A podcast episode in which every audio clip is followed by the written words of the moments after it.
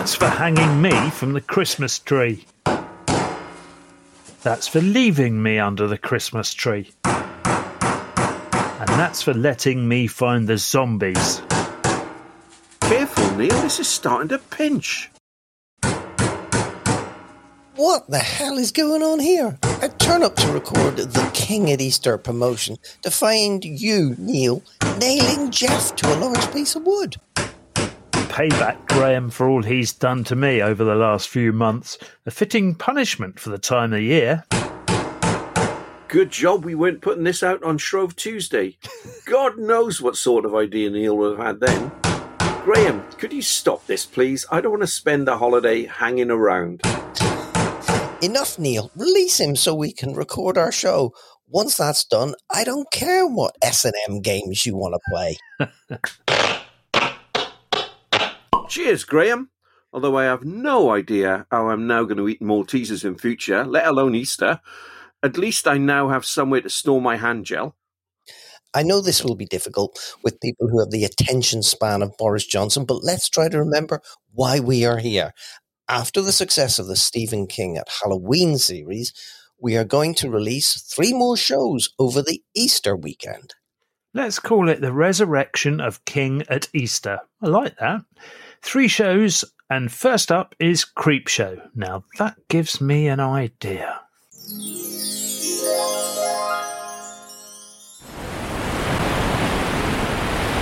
Why have you brought me to this beach, Neil?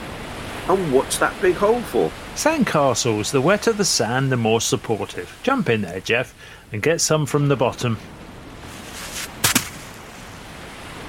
Hey, it's starting to cave in.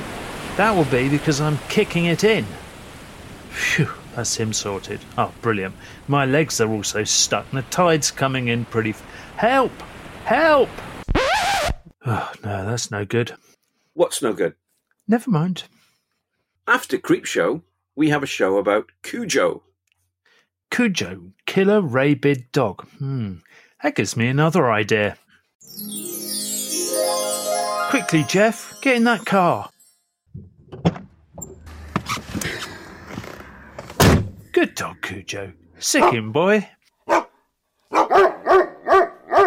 my him. Wait a minute. What's that around your neck? A small keg of Penderyn. Oh, shit, you're a Welsh St. Bernard. Down boil. Down boil.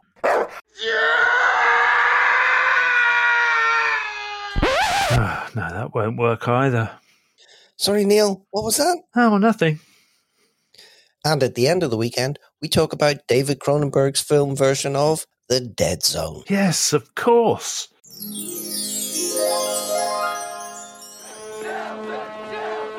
John, John Smith, shake my hand. I want to know if I get my revenge on Jeff in the future. Thanks. Oh, the mist is clear. Oh, God. No, no, no. Neil, you okay? You've gone very white. Uh, I think so. Just never, ever let me take Jeff to a golf course. Oh, that's a shame, because I was planning a surprise like that for you. After what I've just seen, I'd rather watch the Saw movies box set. I'll hold you to that. Well, if ever I can get my hands to grip anything again.